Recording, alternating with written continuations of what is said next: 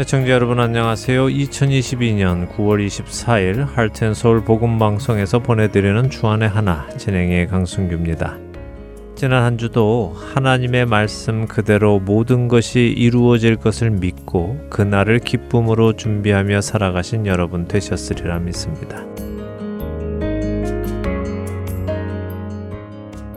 오늘 주안의 하나 일부는 인터뷰 방송을 준비했습니다. 어떤 분이신지는 첫 찬양 들으신 후에 만나보도록 하겠습니다.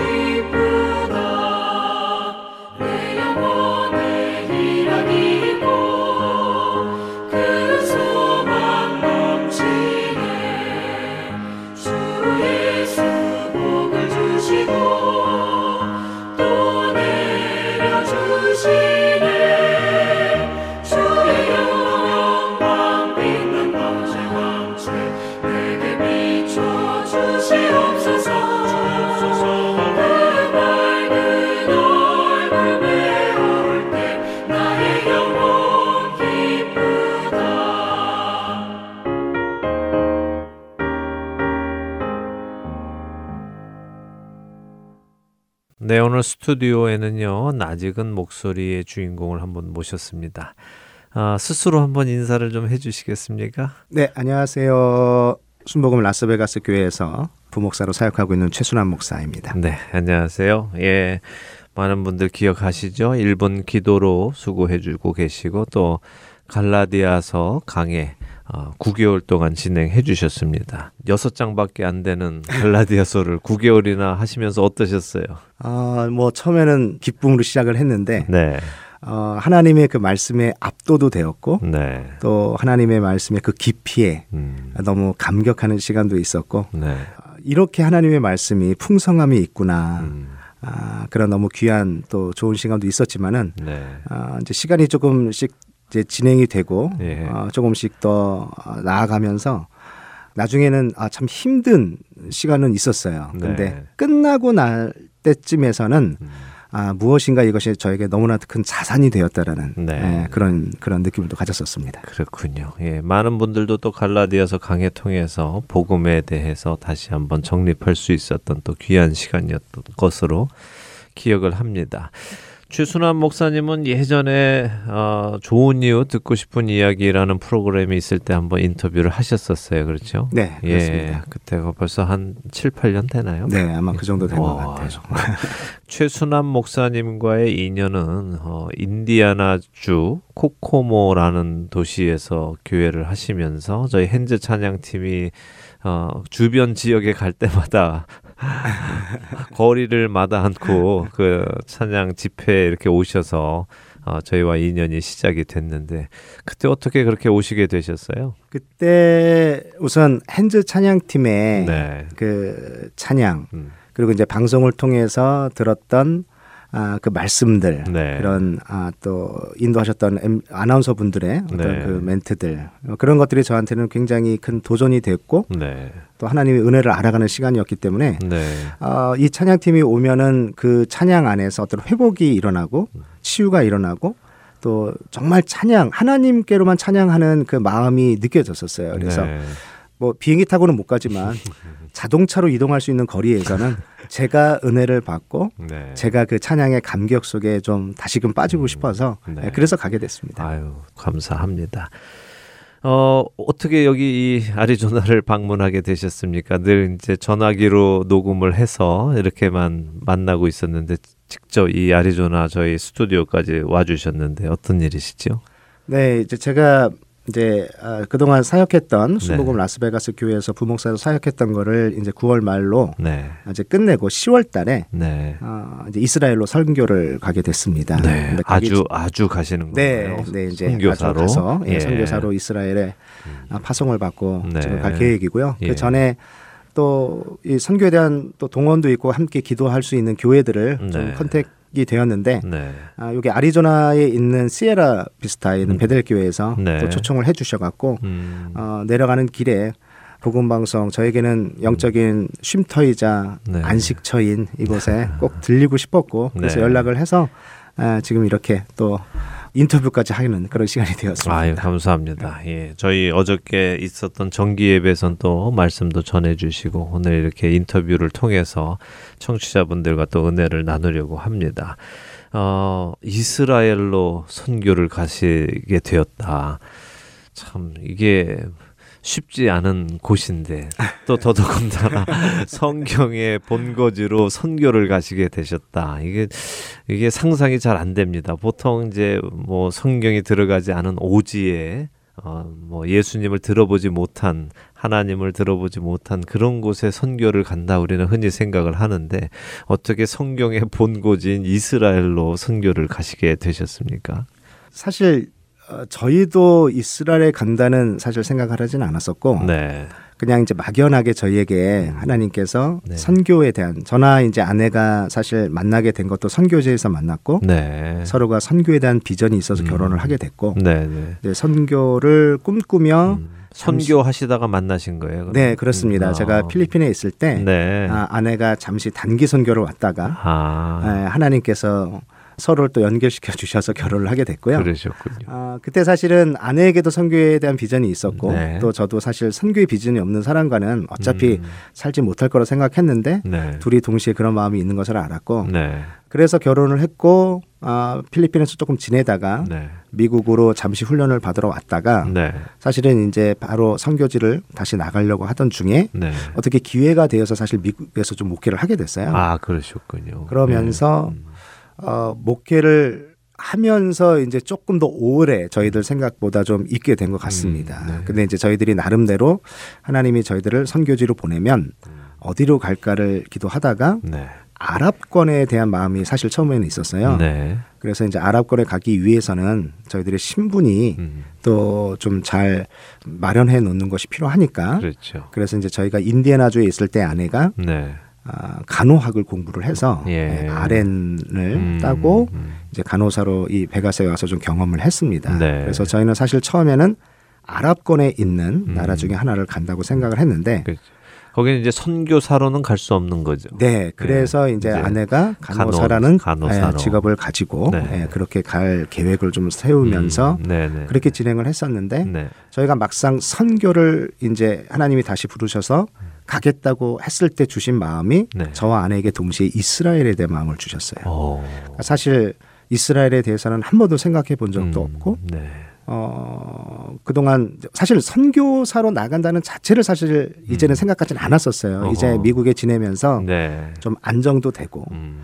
또 아, 하나님께서 이제 더 이상 제가 나이가 음. 조금 있어지면서 네. 이제는 선교사보다는 음. 선교사를 후원하고 목회를 하면서 네. 어, 선교사님도 후원하고 음. 뭐 단기 선교를 가고 뭐 같이 동원해서 가고 음. 지금 나가는 것은 제 스스로가 네. 불가능하다고 생각하는 마음이 좀 있었던 것 같습니다. 네. 그렇군요. 어, 미국에서 원래 선교사이셨고 필리핀에서 네. 그러다가 결혼하시고 미국에 와서 다른 선교지를 구하려고 미국에 와 계시는 중에 여기 어느덧 살다 보시니까 아 이제 나는 선교사로 가는 거는 끝이 났나 보다. 라고 포기하고 계시는 와중에 다시 선교사로 지금 가게 되시는 거네요. 네, 그렇습니다. 예. 예. 그렇게 되기가 쉽지 않을 것 같은데 어떤 계기가 있으셨어요? 이제 사실은 이제 작년에 네. 아, 그 미국에 있는 어느 주에서 네. 또 저희 교단 목사님이 네. 청빙을 이야기하시면서 음. 아 이제 하나님께서 네 이제 네. 담임 목회를 하면서 네. 선교사님도 후원하고 뭐 음. 단기 선교도 자주 나가고 하면서 네. 그렇게 이제 선교에 좀 도움이 됐으면 좋겠다. 또 하나님 일을 그렇게 했으면 좋겠다. 음. 뭐 그렇게 부르셨나 보다라고 이제 생각을 네. 했어요. 그래서 예. 제가 지금 현재 섬기고 있는 담임 음. 목사님께 이제 사임을 하겠다고 네. 작년에 말씀을 드렸는데 음. 저희 담임 목사님이 어, 선교에 굉장히 음. 풀로 이 헌신이 돼 있으신 분이세요. 네. 사실 본인이 선교를 나가시려고 했다가 하나님께서 지금 현재 교회를 인도하셔갖고 지금 음. 어, 또 다른 차세대를 위한 어떤 학교를 위해서 지금 이제 사역을 하고 계시는데 계속 네. 이 선교에 대한 또 선교사님에 대한 어떤 마음이 있어서 네. 만나는 사람마다 사실 선교에 도전을 하세요. 에, 그러는 중에 이제 네. 담임 목사님이 우리 가정의 어떤 이 상황들을 배경을 잘 아시니까 음, 네. 본인이 생각할 때 우리 가정을 하나님이 선교사로 부르신 것 같은데 네. 물론 뭐 이 미국에 있는 교회도 가서 목회를 음. 해야 되지만 네. 하나님은 목사님 가정을 선교사로 부르셨는데 음. 교회가 없는 곳에 가서 하나님의 교회를 어, 시작하는 것이 좋지 않겠냐. 네. 그러면서 이제 선교의 도전을 사실 주셨습니다. 네. 근데 이제 사실 뭐 작년에 그런 말씀을 주셨을 때 네. 아, 제가 이제 49살이고 네. 이제 올해가 50인데 네, 뭐 적은 나이일 수도 있지만 사실 저에게는 사실 상당히 무게감이 있는 나이였고 음, 네. 제가 경험을 안 했으면 모르지만 네. 경험도 이제 어느 정도 한 상황에서 음. 제가 이 지금의 나이에 음. 어, 새로운 환경과 새로운 문화와 새로운 언어를 네. 가서 다시 시작한다는 것에 대한 굉장히 큰 부담이 사실상 있었어요. 그렇죠. 예. 아, 그래서 좀 머뭇거리고 음. 아 이것은 아니다, 이것은 아닐 거다라고 이제 그렇게 어, 생각하던 중에 네. 이제 아내와 이야기를 하게 됐고, 네. 근데 이제 아내와 얘기를 했는데 아내는 저와는 좀 다르게 어, 그 말씀을 또 하나님의 또 콜링으로 받고 예. 또 이제 나가자고 어. 해서 결정을 하게 됐습니다. 어유 대단하시네요. 아내분은 그럼 선교의 마음을 가지고 계셨을 군요. 네, 그 전부터 그러니까 계속 우리는 어쨌든 하나님께서 부르시면 나간다라는 마음을 네. 계속 본인은 가지고 있었다고 하더라고요. 네. 좀 자녀도 아직 나이가 어리잖아요. 네, 14살 딸 그리고 네. 11살, 8살의 아들 아들 예. 이렇게 세 명이 있습니다. 야, 야, 이 아이들이 또 새로운 곳에 가서 적응하고 살아야 되는데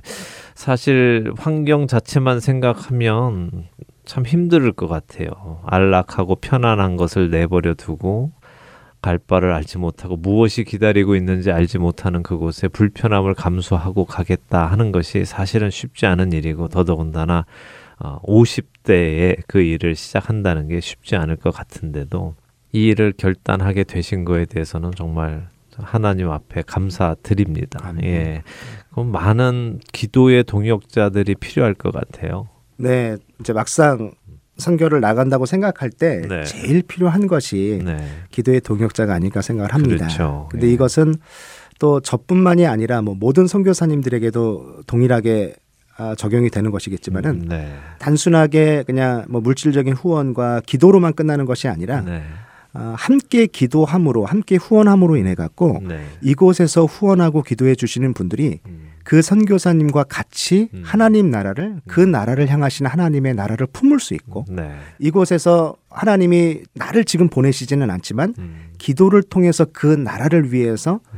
같이 기도하고 그 민족을 위해서 기도할 때에 네. 하나님이 그 내 영역을 확장시켜주는 음. 또 그러한 계기가 될 거라고 저는 생각을 합니다. 아멘. 그것이 네. 기도로 후원해 주시는 분들에게 주시는 네. 또 하나님이 주시는 복이고 음. 또 특권이라고 저는 생각을 합니다. 아멘. 그래서 많이 기도해 네. 주셔야 합니다. 아멘. 예, 방송 들으시는 분들 우리 최수남 이제 선교사님을 위해서 어, 기도를 많이 부탁을 드립니다. 감사합니다. 이스라엘 가시면 뭘 어떻게 하실 생각이세요? 어, 제일 그게 사실 어려운 음, 질문이십니다. 네. 히브리어 잘하십니까? 어, 히브리어는 예, 보고 까먹는 게 히브리어인데 이제 네. 가서 언어를 한 배워야죠? 2년 정도는 네. 예, 우선 다른 어떤 것보다도 음. 어, 언어를 먼저 좀 배우고 싶고요. 네. 어떤 사역과 프로그램 이벤트 이제 저는 사실 음. 이제 어, 어떻게 보면 늦은 나이에 네. 하나님의 가라고 하는 그 말씀 때문에 사실상 준비되지 않고 어떤 의미에 있어서는 가게 된 상황인데 물론 이제 그 안에도 음. 하나님의 네. 뜻이 있고 음. 또 인도하심 저는 있을 거라 생각을 합니다. 네. 아 그래서 뭐 가자마자 어떤 사역을 시작하고 프로그램을 시작하고 그런 쪽보다는 네. 우선은 한 2년 정도는 언어에 좀 집중을 해서 네. 근데 이 언어가 참 중요한 것이 현지어로 어쨌든 복음을 전해야 그들에게 다가오는 음. 감동이 다를 것이고 그렇죠. 그 느낌이 다를 것이라고 생각을 네. 합니다. 예. 그래서 처음에는 언어에 좀 집중을 하면서 네. 동시에 이제 언어를 배우게 되면은 이제 이곳 저곳에서 또 많은 사람들을 만날 수 있을 텐데 네. 한명 한 명에게 하나님이 주시는 마음을 좀 나누고 싶어요. 네. 네. 하나님이 오늘 이 사람을 만났을 때이 음. 사람에게 오늘 이 사람을 나에게 붙여주신 이유는 음. 또 하나님이 이 영혼을 사랑해서 음. 또 붙여주신 사람이라고 생각하고 하나님 마음을 주실 때에 좀 음. 나눌 수 있는 네. 하나님의 복음을 전할 수 있는 음. 그렇게 한 영혼에 대한 마음으로 우선은 시작을 하려고 하고 있습니다. 네. 그래서 아직 구체적으로 음. 가서 무엇을 하겠다라는 계획은 없지만 네. 우선 가면서 그 나라를 품고 음. 기도하면서 한 영혼을 맡겨 주실 때에 복음을 전하는 그 마음으로 우선 가고 있고 음. 저희 애들에게도 이제 그렇게 얘기를 했어요. 그 네. 사람이 어, 엄마 아빠에게만 있는 것이 아니라 음. 우리 아이들이 공부할 때 같은 클래스메이트가 될 수도 있고 네. 선생님이 될 수도 있고 그렇죠. 하나님께서는 그들에게 우리 아이들에게도 한 명한 한 명에 대한 영혼에 대한 음. 소중함을 좀 어, 말을 해서 네. 어, 하나님께서 우리만 선교사로 부른 것이 아니라 음. 우리 아이들도 같이 부르셔서 네. 그들이 함께 한 마음으로 이 사명을 감당할 수 있도록 음. 에, 그렇게 지금 계속 강조를 하고 있습니다. 네. 아, 우리 자녀들을 위해서도 또 기도해야 되겠어요. 네, 기도 부탁을 드립니다. 어린 어린 막 최연소 선교사 이렇게. 네. 네, 생각해 보면 사실은 하나님이 저희도 음. 물론 부르셨지만 네. 아, 지금은 아이들이 엄마 아빠가 결정해서 따라가는 네. 본인들의 결정이 아닌 음. 아, 부모에 의해서 따라간다고 생각할 수 있을지 모르지만 네. 아, 분명히 하나님은 가족을 함께 부르셨다고 저는 생각을 합니다. 그렇죠. 예. 저희 부모만이 아니라 하나님은 이 다음 세대를 통해서도 하나님의 복음을 전하고 싶으시고 네. 또 전해야 되기 때문에 이 아이들도 함께 불렀고 네. 어, 이 아이들이 그것만 제대로 심어진다면 뭐 때로는 환경이 바뀌니까 네. 좀 불편함도 있고 또 친했던 친구들과 헤어지는 서운함도 있고 익숙했던 환경을 떠나는 불편함도 본인들에게도 있겠죠. 네. 근데 그 사명만 음. 앞으로 뭐 본인들이 깨닫게 된다면 네. 누구보다도 어, 더 강력하게 복음을 전할 수 있는 음. 그런 아이들이 될 거라고 생각을 합니다. 저희보다 훨씬 그렇죠. 하나님의 복음을 전하는 데는 잘 음. 쓰여질 거라고 생각해요. 음. 그것이 꼭 이 아이들이 음. 그곳에서 선교사로 남는 것은 아니라 네.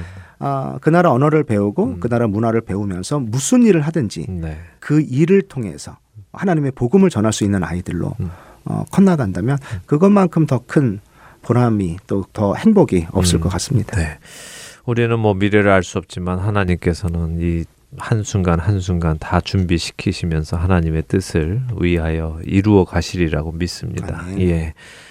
아, 어떤 시스템을 가지고 지금 가시는 것이 아니라 그냥 하나님께서 만나게 하시는 한 영혼 한 영혼들에게 예수 그리스도의 복음을 전할 마음으로 지금 가시니까 또 다른 방식의 선교가 이루어질 것 같아요. 그리고 정말 좀 더 친밀한 방식의 선교를 통해서 하나님께서 최순환 목사님 가정을 통하여 많은 사람들에게 예수님을 전달할 수 있으시리라고 믿고 또 저희도 기도하겠습니다. 아멘. 어, 이스라엘 사정을 좀 어느 정도는 아시나요? 거기서 이렇게 선교가 쉽게 예수님의 이름을 말할 수 있는지. 이번 일로 인해서 네. 이제 몇 분들과도 좀 연결을 좀 해서 이야기를 듣고 네. 또 이제 그 상황을 나름대로 음. 좀 조사해보고 했는데 네. 아, 조사를 하면 할수록 음. 낙심이 되고 부정적인 생각이 더 많아지고 어, 정말 힘든 곳이구나 하는 아, 생각을 참 긍, 많이 했습니다. 긍정적으로 되는 것이 아니라 부정적으로 열정이 막 생기는 것이 아니라 예. 어, 정말 아, 이곳에 가서 선교를 할 수 있을까 살 수 있을까 하는 마음이 처음에는 사실 들을 음, 정도로 네. 좀 어려움이 사실상 있었어요. 아, 유대인 공동체가 정말 이 복음을 전하기가 쉽지 않은 그렇죠. 그리고 이스라엘이라는 곳에서 선교사라는 것이 밝혀지면은 음, 네. 추방을 당할 수 있는 어. 환경이고, 예. 어, 그래서 오히려 아랍권보다 음. 이스라엘권이 훨씬 더 선교를 하기가 어렵다고 할 정도로, 음. 그리고 오히려 아랍인들이 지금 복음으로 많이 열려져 있는데, 네네. 아, 우리 유대인들은 그만큼 더 많이 닫혀져 있다고 이야기를 하더라고요. 네. 그래서 이제 이런 부분에 있어서 좀 사실 좀 낙심도 되고, 음. 정말 하나님께서 왜, 왜 우리를 이 땅으로 보내시려고 하는 것일까라는 참 고민을 많이 했어요. 네. 그리고 정말 그 부르심이 맞는 건가 고민을 하던 중에 하나님이 정말 생각하지 못한 방법으로 비자를 사실상을 저희들에게 주셨어요. 어. 지금 현재는 이스라엘에 어, 들어가기 위해서는 어, 학생 비자를 좀 받아야 되는데 네. 학생 비자는 히브리어를 하지 않으면은 네. 학생 비자를 내주지 않습니다. 예. 그러니까 그 전에는 울판이라고 어. 그래서 예. 히브리어를 배우게 되면은 음. 그래도 학생 비자와 동반자 비자를 줬는데 네. 팬데믹이 지나가면서 아예 그것이 없어져서 어. 저희가 비자를 받지 않으면 3개월을 있다가 네. 다섯 식구가 다시 인근 나라로 나갔다가 어. 다시 또 비자를 뭐 그냥 들어오는 3개월마다 예, 3개월마다 아. 옮겨야 되는 상황이어서 네. 그거는 좀 힘들 것 같아서 이제 비자를 알아보던 중에 네. 다행히 이제 저희가 가고자 하는 그 도시에서 음. 어느 한 대학에서 네. 어, 보건 의료 관련된 음. 어, 그 과목이 영어로 네. 어, 개설을 하고 네, 네. 그리고 의료 계통에 음. 어, 백그라운드가 있는 사람에게 가산점을 주는 음. 그 과가 있었어요. 네. 그래서 보니까 제 아내가 지원하기에 음. 너무 좋은 적합한, 적합한. 예, 어. 정확한 또 시간이었고 네. 그래서 지원을 하게 됐고 거기서 입학 허가가 나와서 네. 이제 이스라엘 비자를 영사관에 신청을 했습니다. 6월 말에 신청을 했는데 네. 어, 전화가 왔어요. 한 3일 만에 네. 영사관에서 전화가 와서 음. 어, 학교가 10월 말에 시작이 되는데 네, 6월 달이면 너무 일찍 어, 비자 신청을 했다. 어. 다시 여권을 돌려보내니까 8월 말에 다시 음. 신청을 하라는 전화를 받았어요. 어. 그래서 아 이게 이제 뭐 8월 달에 다시 해야겠구나 예, 예. 하면서 이제 좀좀 힘든 어떤 시간들을 음. 좀 보내다가 모든 계획들이 좀 헝클어지는 그런 음. 시간도 있고 그랬는데 네. 그 기간 동안에 하나님께서 저희들에게 네. 정말 이스라엘 향한 하나님의 마음이 무엇인지 다시 한번 기도할 수 있는 시간들을 좀 주셨고 네. 거기서 아, 하나님께서 우리를 보내시고자 하는 마음에 확신이 있었어요. 음. 그래서 아 그래 그러면 다시 보내면 되지 하고 음. 있는 중에 네. 저희들이 이제 여권을 다시 돌려받은 여권을 받았는데 네. 거기에 여권에 비자가 찍혀 있는 겁니다. 그러니까 아니, 8월에 다시 다시 신청하라고 해놓고 비자는 줘서 비자는 받게 된 거예요. 그래서 네. 그래서 어... 이게 그 계산을 해보니까 네. 5일 만에 비자를 받게 된 거예요, 사실상은. 어... 지금도 홈페이지에 들어가면 사실 네. 3주에서 4주 네, 이 여권의 네, 프로세싱이 걸린다고 하는데 네. 저희는 그리고 전화도 안 음. 된다는 전화를 받고 근데 음. 여권을 보니까 음. 비자가 찍혀서 나와 있었고 이야, 이거 어떻게 된 일입니까? 처음에는 예. 저희들이 보고도 못 믿어서 이게 어. 진짜 비자가 맞는지 이게 정말 맞는지 하고 네. 좀 의심 아닌 의심을 사실 했었어요. 네. 그러던 중에 이제 다음 날 아침에 비자를 받고 네. 뭐좀 혼란도 있었고 네. 그 기도를 하던 중에 하나님한테 정말 하나님 이게 비자 저희가 맞는 겁니까 했더니 음. 하나님이 그 기도 중에 그런 말씀하시는 것 같아요. 네. 너는 줘도 못 믿냐? 역사하는데도 못 믿냐? 왜 네. 너의 생각과 너의 상식과 너의 경험을 가지고 네. 나를 제한하느냐? 이런 말씀하시는 것 같아요. 어. 그래서 이제 그 이후에 선포를 네. 했습니다. 하나님, 네. 제가 그동안 하도 왔다 갔다 음. 하니까 내가 어려움이 있을 때, 아, 이건 아닌 거 아닌가, 음. 정말 하나님이 부르셨나, 이렇게 혼자서 음. 어, 갈팡질팡 하니까 네. 하나님께서 강력한 역사 가운데서 말이 안 되는, 네. 사실 이스라엘 비자를 이렇게 받았다고 하니까 이스라엘에 계셨던 분들이 네. 다 이건 말도 안 말도 되는 안 일이라고 하시더라고요. 네. 그러시면서 그 이야기를 들으면서 아, 하나님께서 이렇게 갈팡질팡하는 저의 연약한 믿음을 보시고 예. 정말 하나님께서 어쨌든 부르심에 대해서 이렇게 음. 보여주시는구나. 네. 아, 그래서 저는 지금 이 시대에도 우리가 믿음이 있을 때에 네네. 네. 또 하나님의 역사심을 볼 수 있구나 하는 아멘. 그런 또 네. 확신을 또 얻게 됐습니다. 아멘. 어, 예. 확신을 얻고 가시니까 그래도 마음이 편하시겠어요. 네. 예. 마음은 편하지만 네. 또 이런저런 부담이 물론 없지는 음, 않지만 그렇죠. 예. 그 확신 그 보여주심으로 인해서 음, 음. 하나님께서 음. 이렇게 뭐뭐 뭐 앞으로 먼 미래까지 음. 보여주시진 않지만 네네. 네. 그날 그날 음. 살아가는 날 인도하심이 그렇죠. 있구나라는 그 경험을 하면서 살고 있습니다. 내가 너를 불렀고 너와 함께 할 것이다 하는 것을 매일매일 보여주신다면 우리는 어려운 상황에서도 하나님을 의지하고 나갈 수 있을 것 같습니다. 네, 예. 아멘입니다. 이제 말씀은 이제 거기 가셔서 아직 계획은 없으시건 한 2년 정도는 그냥 이제 언어를 배우시면서 네. 한 영혼 한 영혼 이렇게 품기로 하셨어요. 네. 예. 그렇지만 또 궁극적인 어떤 목표도 가지고 계십니까? 비전도? 네, 그렇습니다. 네. 어, 결국에는 음. 어, 이 유대인들을 생각할 때 네. 어, 이 유대인들이 우리가 이제 그 누가복음 15장에 나오는 네. 어, 비유 하나님의 아버지의 마음의 그 비유처럼 네. 첫째 아들과 둘째 아들 네. 그리고 이제 우리 모두가 사실은 둘째 아들로서 네. 어, 이방인들을 이제 둘째 아들로 많이 비유를 하면서 네. 어, 하나님의 품을 아버지의 품을 떠나서 네. 어, 있다가 이제 아버지께 돌아왔을 때 음. 전적으로 아버지의 그, 그 환영하는 네. 비유들을 너무 잘 아는데 음. 음. 탕자의 이제, 비유. 네, 소위 탕자의 비유라고 네. 하죠. 네. 아, 이제 우리가 이제 둘째 아들 이방인은 이제 음. 둘째 아들의 비유를 많이 하는데 네. 이 유대인들을 첫째 아들로 이제 그렇죠. 많이 또 생각하는 네. 분들이 있어요. 네. 저는 그게 참 맞는 해석으로 보는 게 네, 네. 사실 하나님은 아버지의 마음은 첫째 아들, 둘째 아들이 다내 네. 집에 들어와서 아버지의 그 잔치에 참여하는 것이 하나님의 아버지의 마음인 것 같습니다. 음. 근데 이 첫째 아들이 어, 둘째 아들이 네. 돌아오는 그렇게 아버지 재산을 축내고 음. 허랑방탕하고 생활해서 다시 돌아왔을 때 아버지의 그 마음이 음. 어, 싫고 어, 내가 나한테는 내 친구들에게 염소 새끼 한 마리 네. 해준 적이 있느냐 하나는 불평하는 것을 보면서 네. 어, 그 잔치에 참여하지 못했을 때 음. 하나님의 아버지 마음은 얘야 내 것이 다 네 것이다. 네. 지금이라도 같이 들어와서 음. 나와 함께 잔치에 참여하자구나라는 것이 이 아버지의 마음이고 네. 또 하나님이 아, 유대인들을 향한 아버지의 마음이 아닐까 하는 생각을 합니다. 네. 복음을 사실 먼저 받아서 음. 지금 우리가 복음을 받게 됐는데 어느 순간부터 잘못된 변질된 음. 아, 그 신학과 그 네. 어떤 문화와 삶으로 말미암아서 음. 어, 메시아를 예수님을 메시아로 인정하지 않고 네. 아직도 메시아가 올 것을 기다리고 있는 음. 첫째 아들과 같은 하나님의 잔치에 참여하지 못하고 있는 음. 그 유대인들을 향한 아버지의 마음. 그래서 저는 다른 무엇보다도 이 유대인들에게 하나님의 아버지의 마음이 무엇인지 네. 아, 그리고 예수 그리스도가 누구신지 음. 아, 그래서 아, 이 복음을 전하면서 제일 중요한 것은 네. 유대인 공동체와의 또 연합인 거라고 생각을 해요. 네. 근데 지금 사실 네. 메시아닉 우리 네. 크리스찬들이 이 이스라엘에 이제 많이 네. 아, 생기고 어, 특별히 이제 지금 이 이스라엘 땅에 음. 들어오고 있는 뭐 러시아나 네. 이디오피아나 이 주변 국가에서 여러 또 유대인들이 들어오고 있는데 그러니까 디아스포라들이 디아스포라들이 지금 이제 음, 다시 음, 예, 이스라엘 땅으로 예, 들어오면서 예. 근데 다행인 것은 그분들이 이제 교회를 네. 또 이전에 또 교회를 예수님을 믿었던 분들이 들어와서 음. 교회가 지금 사실 부흥하고 성장하고 있다고 어, 얘기를 들었어요. 예, 예. 그래서 아, 이분들과 연합해서 음. 어, 현재 지금 있는 유대인들을 음. 전도하고 복음을 전하고 그분들이 이 유대인 교회에서 함께 동역하고 음. 함께 신앙생활을 할 수 있도록 네. 어, 유대인 교회와의 협력을 지금 생각하면서 네. 어, 장기적으로 음. 그분들과 좀 연합할 수 있는 환경이 무엇인지 가서 좀 알아보고 또 네. 계획을 세우고 있습니다. 네.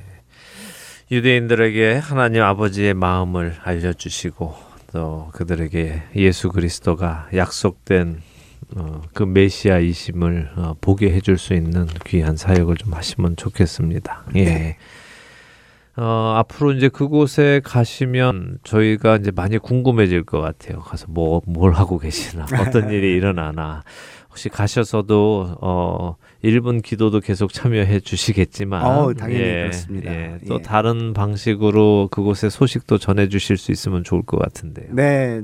이제 또 하나님께서, 네. 어, 큰 어떻게 보면은 또 기회를 주셔서 네. 또뭐 우리가 흔히 말하는 성지라는 네. 또 이스라엘에 가게 되니까 네.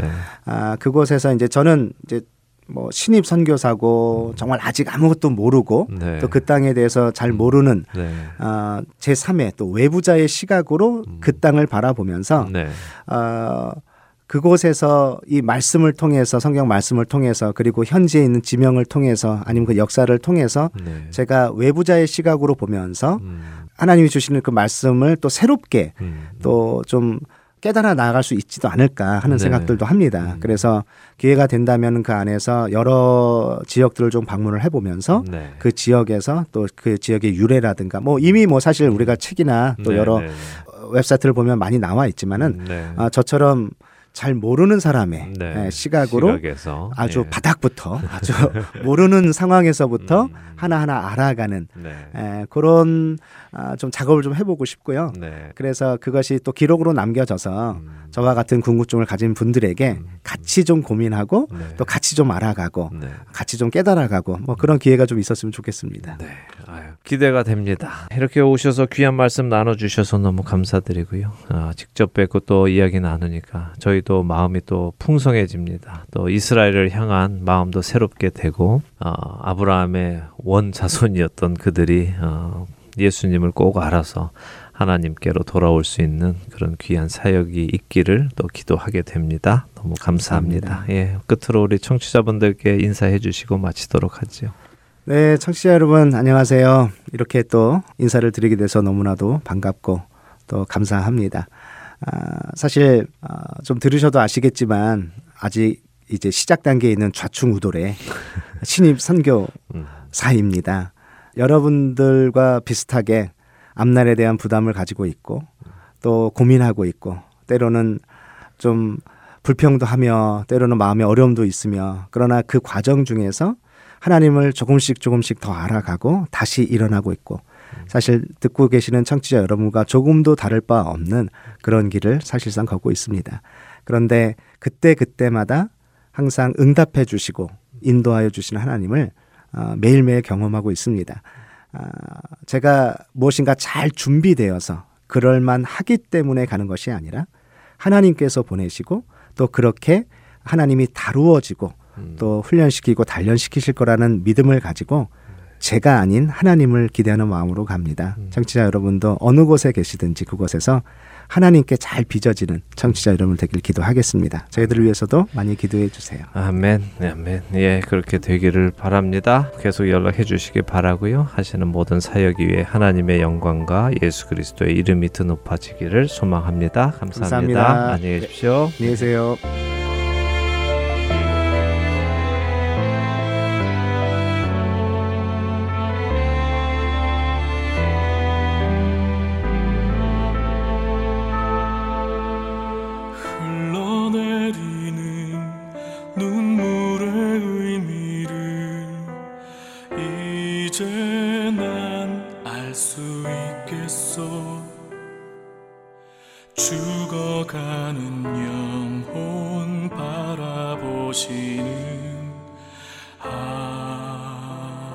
아버지의 마음. 이제 더 이상 바라볼 수 없어. 그들에게 나 달려가겠소. 영원한 생명 그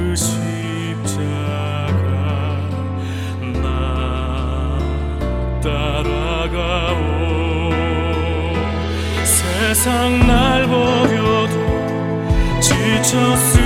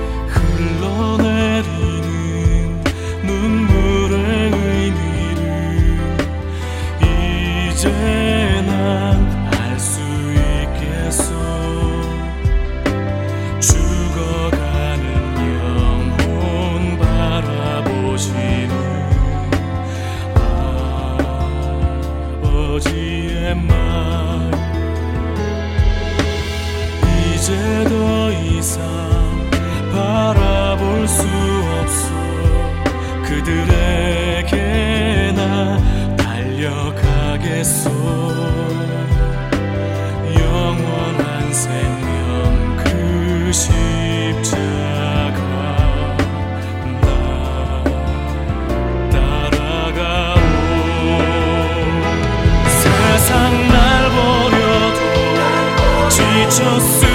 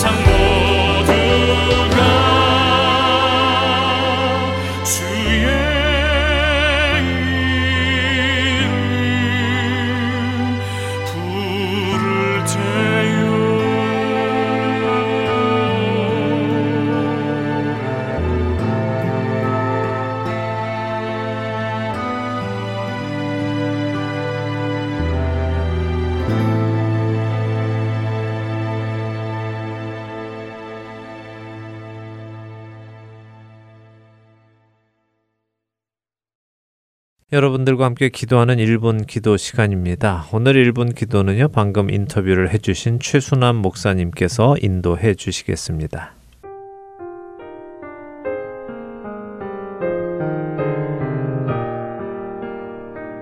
하렌 서울 1분 기도 시간입니다. 저는 순복음 라스베가스 교회에서 부목사로 사역하고 있는 최순남입니다. 오늘 저희는 이스라엘 유대인을 위해 기도하도록 하겠습니다. 솔직하게 저는 지금까지 이스라엘을 품고 기도한 적이 없습니다. 혹시 선교를 나간다고 하면 아랍 국가 중 한 곳으로 나갈 것이라고 생각했었습니다. 그런데 작년 6월 말 다시 선교사로서의 부르심을 받고 난 이후 주신 나라는 이스라엘이었습니다. 개인적으로 아는 분이 한 사람도 없고 생활비는 엄청나게 비싸게 들고 이스라엘에 대해서 공부를 하면 할수록 유대인들을 향한 긍정적인 마음보다는 부정적인 마음이 더 들었습니다. 그리고 정말 이런 마음으로 선교를 가도 되는지, 아니 정말 이스라엘로 부르신 것이 맞는지 계속 확인해야 했습니다. 그런데 이스라엘에 체류할 수 있는 비자를 특별한 방법으로 하나님이 주시면서 이스라엘로 가는 것에 대한 확신을 주셨고, 유대인들을 위해 기도해야 하는 너무나도 분명한 한 가지 이유를 저에게 개인적으로 주셔서 지금은 유대인들을 향한 궁휼한 마음이 조금씩 들고 있습니다. 그것은 초대교회 이스라엘 유대인들은 이방인들에게 목숨을 아끼지 않고 복음을 전해 주었다는 것입니다. 그 대표적 인물이 바울일 것입니다. 사도행전 13장에서 주께서 이같이 우리에게 명하시되 내가 너를 이방의 빛으로 삼아 너로 땅끝까지 구원하게 하리라 하셨느니라 하니 이방인들이 듣고 기뻐하여 하나님의 말씀을 찬송하며 영생을 주시기로 작정된 자는 다 믿더라는 바울의 말을 기록하고 있습니다. 하나님은 저에게 구원받은 사람은 모두 복음의 빚진 자라는 마음을 주셨습니다.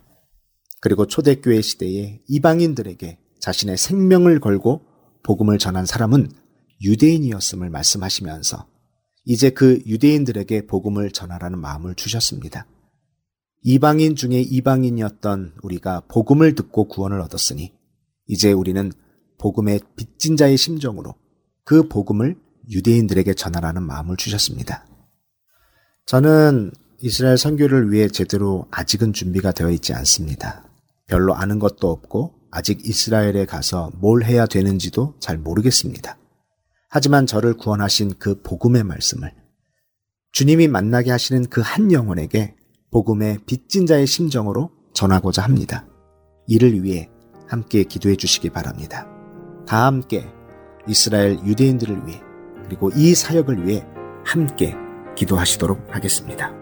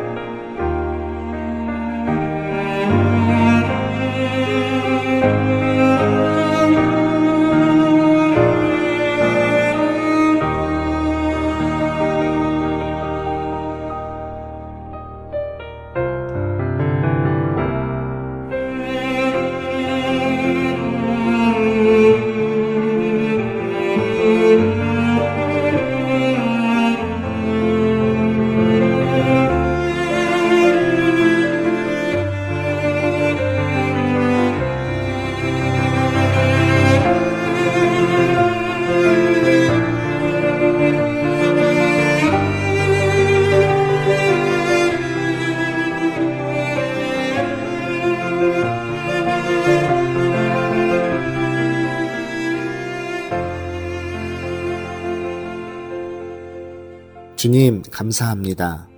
오늘 저희는 이스라엘 유대인들을 위해 특별히 이 유대인들에게 빚진 자의 심정으로 복음을 전하는 사역을 위해 기도했습니다.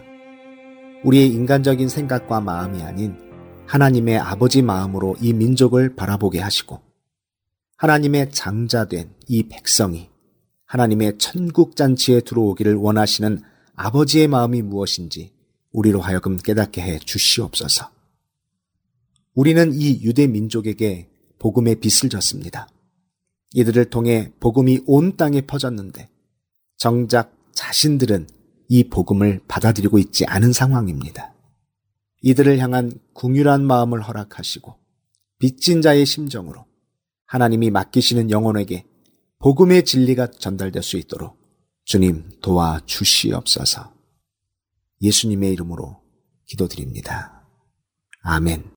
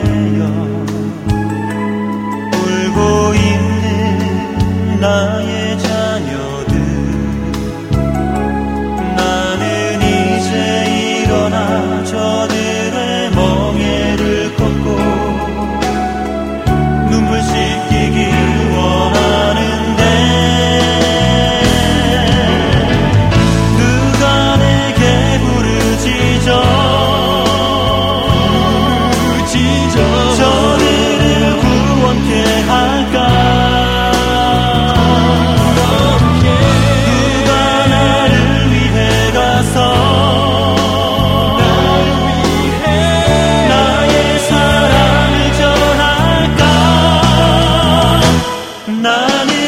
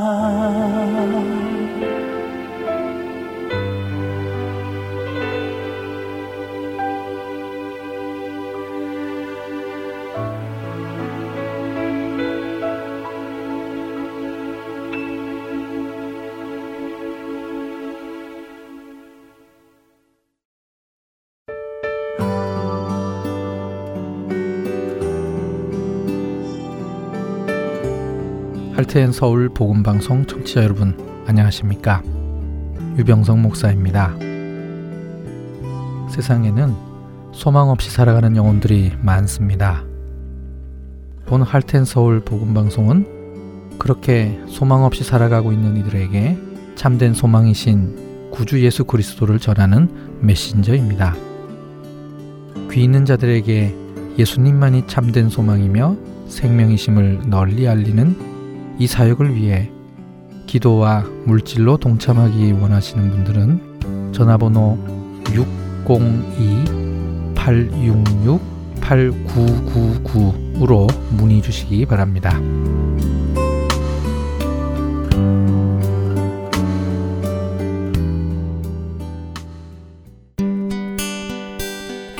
기쁜 소식 사랑으로 땅끝까지 전하는 아랜소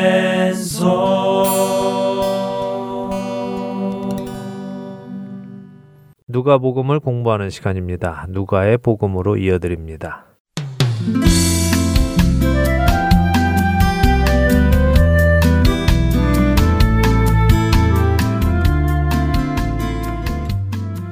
애청자 여러분 안녕하세요. 누가복음을 공부하는 시간입니다. 누가의 복음 진행의 함혜진입니다. 네, 여러분 안녕하세요. 강승규입니다.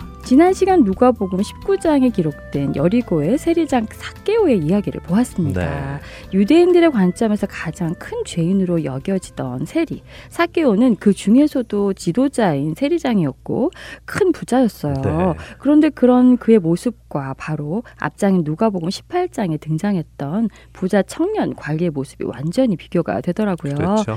네. 부자 청년 관리는 유대인들의 관점에서 가장 의인에 가까운 모습을 하고 있었잖아요. 네. 네. 또 지도자였고요. 그렇죠. 정말 사개와 비교되는 모습이었어요. 그런데도 결국 예수님께 구원을 선언받은 사람은 부자 청년 관리가 아니라 사교라는 것이 놀랍기도 하고 또 이것이 구원이구나 하는 생각도 하게 되었습니다. 네.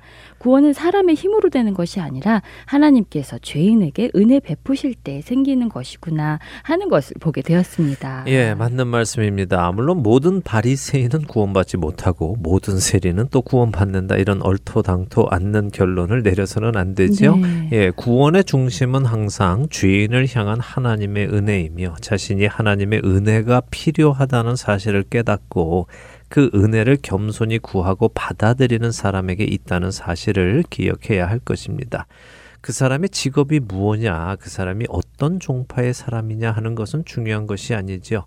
그 사람의 마음 중심에 무엇이 있느냐 하는 것이 중요한 것입니다. 지난 시간 말씀드린 대로 구원은요, 민족별로, 혈통으로 주어지는 것이 아니고, 또 교단별로 주어지는 것도 아니고, 교회별로 주어지는 것도 아닙니다. 네.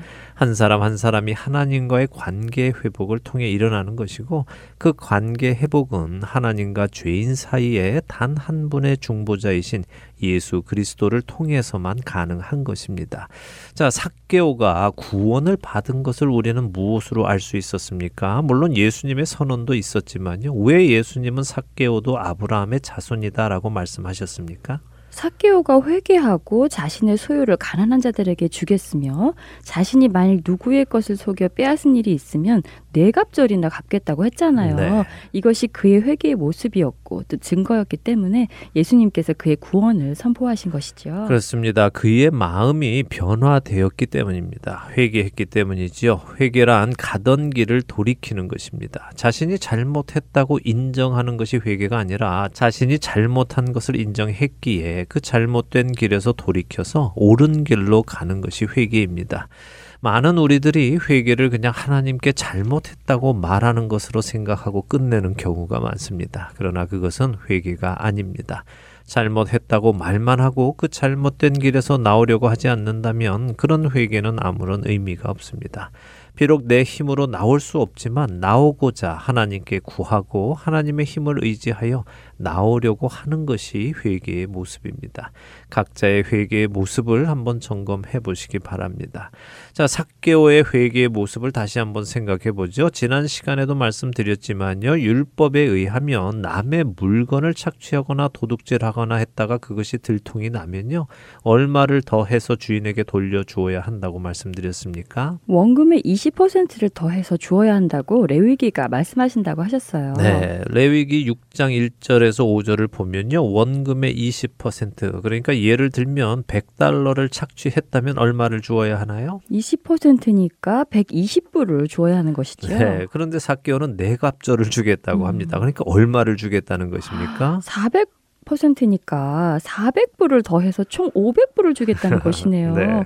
어, 좀 너무 많이 주는 것 아닌가요? 예, 너무 많이 주는 것이죠. 네. 자, 그런데 사케오는 왜 그렇게 많이 주겠다고 할까요? 그가 남의 것을 속여 빼앗은 것이 별로 없어서 이렇게 음. 많이 줄 일은 없다. 자신이 있어서 음. 그랬을까요? 음. 그건 아닐 것 같은데요. 분명 자신이 그런 일을 했을 것이잖아요. 네. 당시 세리들이 백성들에게 정당하게 세금을 거둔 것이 아니었으니까 늘 그렇게 백성들로부터 미움을 받은 것이겠죠. 네. 그럼에도 불구하고 사케오가 이렇게 파격적인 제안을 한다는 것은 그가 정말 자신의 죄를 인정하고 그 죄값을 완전히 치르겠다는 각오를 보여주는 것 같아요. 네, 저도 그렇게 생각합니다. 참된 회개를 하는 사람은요, 자신의 잘못이 드러날 때 그 잘못에 대한 법적인 책임을 다 했다고 해서 만족하지 않는 것을 보여줍니다. 그래, 뭐 내가 잘못했어. 그래서 20% 줬잖아. 법적으로 내 책임 다 음. 했잖아. 그러니까 더 이상 그 문제로 나한테 뭐라고 하지 마. 이런 자세가 아닙니다. 네. 사 케오는요 참된 회개를 하고 나니까 자신의 과거가 부끄러워졌고 그 부끄러운 자신의 과거를 완전히 지워 버리고 싶은 것이죠. 그래서 그는 법적인 책임만 지고 끝내려는 것이 아니라요 자신의 재산 전부를 내어 놓더라도 자신이 과거의 죄에서부터 자유하기를 원하는 것입니다. 제가 볼 때는요, 사케오가 자신의 재산의 반을 가난한 사람들에게 주겠다고 했잖아요. 네. 예수님은 부자 청년에게는 재산 전부를 팔아서 가난한 자에게 나누어 주고 너는 나를 따르라 이렇게 하셨는데 사케오는 재산의 전부가 아니라 반만 주겠다고 합니다. 왜 그럼에도 불구하고 예수님은 사케오에게 구원을 선언하셨을까 생각을 해보면요. 사케오는 이미 머릿속에 자신의 재산 나머지 반은 자신이 속여 빼앗은 자들에게 내 갑절을 계산해서 돌려주려고 생각한 것이라고 보입니다. 음, 그럴 수도 있겠네요. 사케오가 그냥 기분 팔아서 내가 내 재산 전부를 가난한 자에게 주겠습니다. 라고 했다가 자신이 속여 빼앗은 것이 드러나면 갚아줄 수 없으니까 그렇게 벌써 머릿속으로 계산을 다 해놓고 그랬을 수도 있겠네요. 네, 저는 그렇다고 생각합니다. 사케오는 지금 기분에 취해서 그러는 것이 아니라 참된 회개와 하나님 안에서 하나님의 백성으로 받아들여지는 기쁨으로 인해서 이렇게 하는 것입니다. 자, 한 가지 질문을 드려볼게요. 성경에는 삭개오의 이야기가 더 이상 나오지는 않습니다. 그래서 우리는 그가 이후에 어떤 삶을 살았는지는 모르죠. 그래서 드리는 질문인데요. 이날 이후 사케오는 어떤 삶을 살았을 것이라고 생각하세요? 음, 이날 이후요. 네. 당연히 변화된 삶, 구원받은 자의 삶을 살았을 것이라고 생각됩니다. 네, 그랬겠죠. 자, 그런데 사케오는 이후에 이 세리장을 계속 했을까요? 아니면 세리장을 그만두고 다른 일을 했을까요? 어, 그건 잘 모르겠네요. 세리는 유대인들 사이의 죄인이니까 그만두고 새로운 직장을 찾았을까요? 네, 물론 말씀드린 대로 우리는 그 후에 사케오가 어떤 삶을 살았는지는 모릅니다. 네. 그런데 제가 드리고 싶은 말씀은 이것입니다. 이날 이후에 삭개오가 여전히 세리장을 하며 살아가도 그는 전에 살던 방식과는 전혀 다른 방식으로 살아갔을 것이다 라는 말씀을 드리려는 것입니다. 물론 삭개오가 아, 더 이상 세리는 못해 먹겠다. 좀 떳떳한 직업으로 바꾸자라고 생각해서 다른 직업을 가졌을 수도 있습니다. 네. 그러나 그가 여전히 세리장으로 살아갔을 수도 있죠. 그런데 중요한 것은 그가 비록 여전히 세리장으로 살아간다 하더라도 그는 그 전까지 살았던 사케오와는 다른 사케오로 살아간다는 것입니다. 네. 그는 더 이상 속여서 빼앗거나 자신의 부를 위하여 필요 이상으로 세금을 걷거나 백성들에게 원망을 들을 일을 하며 살지 않았을 것이라는 말씀을 드리려는 것입니다. 아, 그렇겠군요. 변화된 사케오가 무슨 직업을 가지느냐가 중요한 것이 아니라 그가 자신의 직업을 어떤 자세로 해 나가느냐 하는 것이 중요하다는 말씀이네요. 네. 우리가 깊이 생각해 보아야 할 부분이라고 생각합니다. 우리들도 예수님을 인생의 어느 한 시점에서 영접했을 텐데 그 후에 나의 삶이 변화된 삶을 살아가며 자신에게 주어진 직장에서 변화된 자답게 맞게 살아가고 있는가 생각해 보게 되네요. 네, 우리 모두는 그런 삶을 살아야 할 것입니다. 예수님 영접 후에 삶 속에 분명한 변화의 모습, 예전에 살던 방식을 여전히 따라서 사는 것이 아니라 같은 직장에서 같은 직업을 가지고 산다 하더라도 분명 전과는 다른 가치관을 가지고 일을 하는 사람이 되어야 하지요. 네. 사개오는 분명 이후로는 백성들에게 유익한 세리장이 되었을 것입니다. 물론 그런 그의 모습이 자신들에게 유익 하지 못한 것을 또 다른 세리들은 보고 그를 핍박했을 수도 네. 있겠지요. 디모데후서 3장 12절은 무릇 그리스도 예수 안에서 경건하게 살고자 하는 자는 박해를 받으리라라고 말씀하십니다. 그것이 그리스도인의 삶입니다. 세상에 속하지 않았기에 세상으로부터 박해를 받으며 사는 것 그것이 우리의 정체성입니다. 자, 다시 본론으로 돌아오지요. 예수님께서는 이렇게 당시 죄인의 최고봉이라고 할 수 있는 세리장 사케오에게 구원을 선언하셨습니다. 그리고 이것이 예수님이 오신 이유라고 말씀하시죠. 10절에 그 말씀 을 하십니다. 인자가 온 것은 잃어버린 자를 찾아 구원하려 함이라 하신 그 말씀이군요. 네. 예수님이 이 땅에 오신 이유, 바로 사개오와 같은 우리 죄인들을 구원으로 초청하시고 회개하여 구원에 이르게 하시는 것이네요. 네. 주님의 은혜 다시 감사하게 됩니다. 네, 그 은혜를 늘 잊지 않는 우리가 되기를 바랍니다. 네. 자, 이렇게 세리장 사개오를 구원하신 후에 예수님은 한 가지 비유를 그곳에 있는 사람들에게 해 주시는데요. 어떤 말씀일까요? 조금 길지만 또 우리가 잘 아는 비유이기도 하니까요. 일단 먼저 읽고 살펴보지요. 11절부터 28절까지 읽어 볼까요? 네, 누가복음 19장 11절부터 28절 말씀 읽겠습니다. 그들이 이 말씀을 듣고 있을 때 비유를 더하여 말씀하시니 이는 자기가 예루살렘에 가까이 오셨고 그들은 하나님의 나라가 당장에 나타날 줄로 생각함이더라. 이르시되 어떤 귀인이 왕위를 받아 가지고 오려고 먼 나라로 갈 때에 그 종 열을 불러 은화 열 문화를 주며 이르되 내가 돌아올 때까지 장사하라 하니라. 그런데 그 백성이 그를 미워하여 사자를 뒤로 보내어 이르되 우리는 이 사람이 우리의 왕됨을 원하지 아니하나이다 하였더라. 귀인이 왕위를 받아가지고 돌아와서 은화를 준 종들이 각각 어떻게 장사하였는지를 알고자 하여 그들을 부르니 그 첫째가 나와 이르되 주인이여 당신의 한 문화로 열 문화를 남겼나이다. 주인이 이르되 잘하였다 착한 종이여 내가 지극히 작은 것에 충성하였으니 열 고을 권세를 차지하라 하고 그 둘째가 와서 이르되 주인이여 당신의 한 문화로 다섯 문화를 만들었나이다. 주인이 그에게도 이르되 너도 다섯 고을을 차지하라 하고 또 한 사람이 와서 이르되 주인이여 보소서 당신의 한 문화가 여기 있나이다. 내가 수건으로 쌓아 두었었나이다. 이는 당신이 엄한 사람인 것을 내가 무서워함이라. 당신은 두지 않은 것을 취하고 심지 않은 것을 거두나이다. 주인이 이르되 악한 종아 내가 네 말로 너를 심판하노니 너는 내가 두지 않은 것을 취하고 심지 않은 것을 거두는 엄한 사람인 줄로 알았느냐? 그러면 어찌하여 내 돈을 은행에 맡기지 아니하였느냐? 그리하였으면 내가 와서 그 이자와 함께 그 돈을 찾았으리라 하고 곁에 섰는 자들에게 이르되 그 한 문화를 빼앗아 열 문화 있는 자에게 주라 하니 그들이 이르되 주여 그에게 이미 열 문화가 있나이다. 주인이 이르되 내가 너희에게 말하노니 무릇 있는 자는 받겠고 없는 자는 그 있는 것도 빼앗기리라. 그리고 내가 왕됨을 원하지 아니하던 저 원수들을 이리로 끌어다가 내 앞에서 죽이라 하였느니라. 예수께서 이 말씀을 하시고 예루살렘을 향하여 앞서서 가시더라. 자, 긴 비유이지만 많이 들어보신 비유이지요? 네, 먼 나라로 왕권을 받으러 가는 주인의 이야기로 알려져 있지요. 네. 또는 열 문화의 비유라고도 알려져 있고요. 예, 또 비슷한 비유가 마태복음 25장에도 있지요. 흔히 우리는 달란트의 비유다라고 불리는 비유입니다. 네, 맞네요. 주인이 종들에게 달란트를 맡기고 타국에 갔다가 돌아와서 종들과 셈하는 그 비유 있지요. 정말 그 비유와 비슷하네요. 같은 비유인가요? 예, 뭐 같은 비유 같은데요. 강조점이 조금씩 다르고요. 내용도 약간의 차이가 있고 또 이 비유를 해주신 장소와 시점도 다르기 때문에 학자들은 서로 다른 비유라고 봅니다. 네. 서로 다른 비유이지만 또 기본적인 주제는 같을 것 같습니다. 긴 비유이지만 간단히 보지요. 자, 예수님은 삭개오의 구원을 통해서 예수님이 오신 이유를 말씀하셨지요. 네. 잃어버린 자를 찾아 구원하러 오셨다는 것을 밝히셨습니다. 자, 그곳에는 예수님의 제자들과 또 청중들이 있었겠지요. 그들이 예수님의 이 말씀을 들었습니다. 그런데 예수님의 말씀을 듣던 청중들 그리고 제자들은 예수님의 이 말씀의 의미를 못 알아듣습니다. 그리고는 또 딴 생각을 하고 있죠. 네, 이제 예루살렘에 다 와가니까 이제 예루살렘에 들어가시면 하나님의 나라가 당장에 나타날 줄로 생각하고 있는 것이네요. 네. 전에도 나누었던 메시아 왕국이 세워질 것이라는 기대들을 하고 있는 것이네요.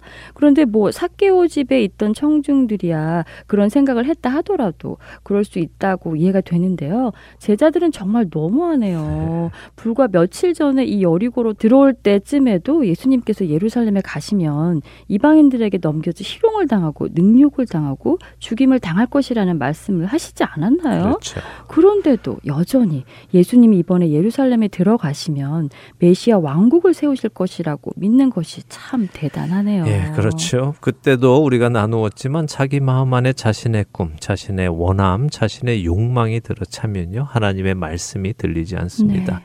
여전히 지금도 예수님께서 예루살렘에 들어가시면 로마를 뒤집어 엎고 메시아 왕국을 세우실 것이라고 기대하고 있는 제자들과 또 청중들을 향해서 예수님께서 이 비유를 해 주신 것입니다. 그들의 공허한 꿈을 깨 주시고 하나님의 계획을 알려 주시는 것이죠. 예수님이 한 귀인의 비유를 해주십니다. 먼 나라로 왕위를 받으러 간다고 하시죠. 왜먼 나라로 왕위를 받으러 갈까요? 예, 뭐 이미 몇백 년 전부터 유대인들은요 바벨론의 통치를 받기도 했고 헬라의 통치를 받기도 했고 또 로마의 통치를 받고 그러고 있잖아요. 네. 이렇게 큰 나라의 통치를 받다 보면요 그 지역을 다스리는 왕이 그 권세를 바벨론 때는 바벨론, 헬라 때는 헬라, 또 로마 때는 로마에 가서 받아와야 했지요. 이런 문화 속에서 예수님의 이 비유는 흔히 있었던 일이기에 쉽게 이해가 되었을 것입니다. 자, 이 귀인이 떠나면서 자신의 종들에게 은화, 열 문화를 주면서 자신이 돌아올 때까지 장사를 하라고 합니다. 한 문화는 약 3개월치의 임금에 해당한다고 하죠. 3개월치 임금이요. 네. 그러면 달란트보다는 훨씬 적은 액수네요. 네, 맞습니다. 한 달란트는 약 20년치 임금이니까 네. 문화보다 훨씬 많은 액수입니다. 자, 어쨌든 이 귀인은 자신의 종들에게 열 문화를 주면서 내가 올 때까지 장사를 해라 이렇게 명합니다. 장사를 하라는 것은 이 문화를 사용해서 이익을 남기라는 말이죠. 자, 그리고 귀인은 왕권을 받으러 떠납니다. 자, 그런데 이 귀인이 왕권을 받아서 다스릴 나라, 그 나라의 백성들은 이 귀인을 미워했다고 음. 하시죠. 그래서 어떻게 합니까? 사자를 먼저 보내서 이 귀인이 왕이 되지 못하도록 해달라는 것인가요? 네, 그랬겠죠. 이 귀인에게 왕권을 줄 그 권세자에게 자신들은 이 귀인이 싫으니까 이 귀인이 왕이 되지 않도록 해주세요라고 했겠죠. 네. 이것은 이 백성이 이 귀인을 거부한다는 말이죠.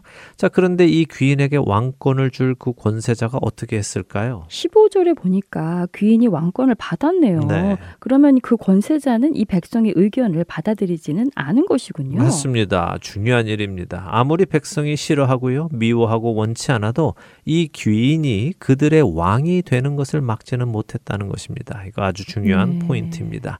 나중에 한꺼번에 설명을 드리죠.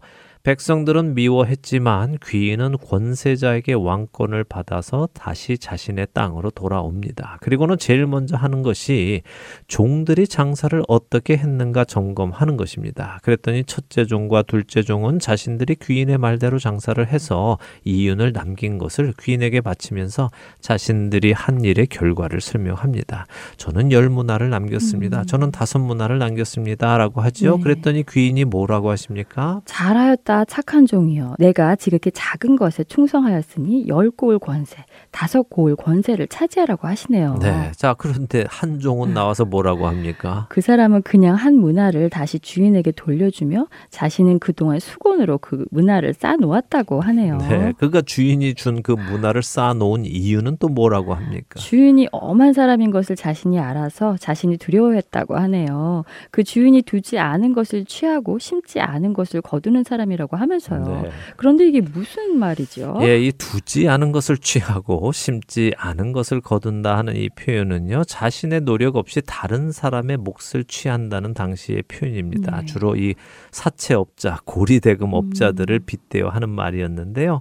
자, 이 종은 주인이 이런 고리대금업자처럼 자신은 일을 하지 않으면서 아랫사람인 자신이 열심히 일을 해서 벌어봐야 자신은 수고비도 못 받고 이익을 다 가져가 버릴 박한 사람이고 그런 사람이기에 혹시라도 아랫사람인 자신이 이 문화를 가지고 장사를 했다가 손해라도 보면 자신이 손해액을 다 메꾸어야 하기 때문에 그냥 아무 일도 안 하고 원금만 돌려주려고 수건에 쌓아 놓았다가 주는 것이다 라고 말하는 것입니다. 주인이 그런 나쁜 사람이었나요? 그런 것 같지는 않은데요. 예, 예수님의 이 비유는 사실 이제 예루살렘에 올라가셔서 십자가에 죽으시고 부활하셔서 하늘로 승천하셨 다가 이 땅의 왕으로 다시 오실 자신의 모습을 표현하신 것이죠. 네.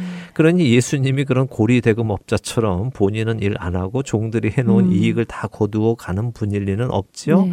그렇다면 이 종은 주인을 잘못 알고 있는 것입니다. 어떻게 잘못 알고 있는 것일까요? 자, 오늘은 시간이 다 되어서요. 다음 시간에 이 비유를 정리를 해드리도록 하겠습니다. 아, 벌써 시간이 다 되었네요. 아쉽습니다. 하지만 다음 시간을 기다려야죠. 오늘 누가복음 마치며 우리 역시 사 개오처럼 변화된 모습으로 이제는 사람들에게 유익한 사람으로 하나님께 쓰임 받으며 살아가기를 기도합니다. 한 주간도 주 안에서 평안하세요. 네, 저희는 다음 주에 다시 뵙겠습니다. 안녕히 계십시오. 안녕히 계세요.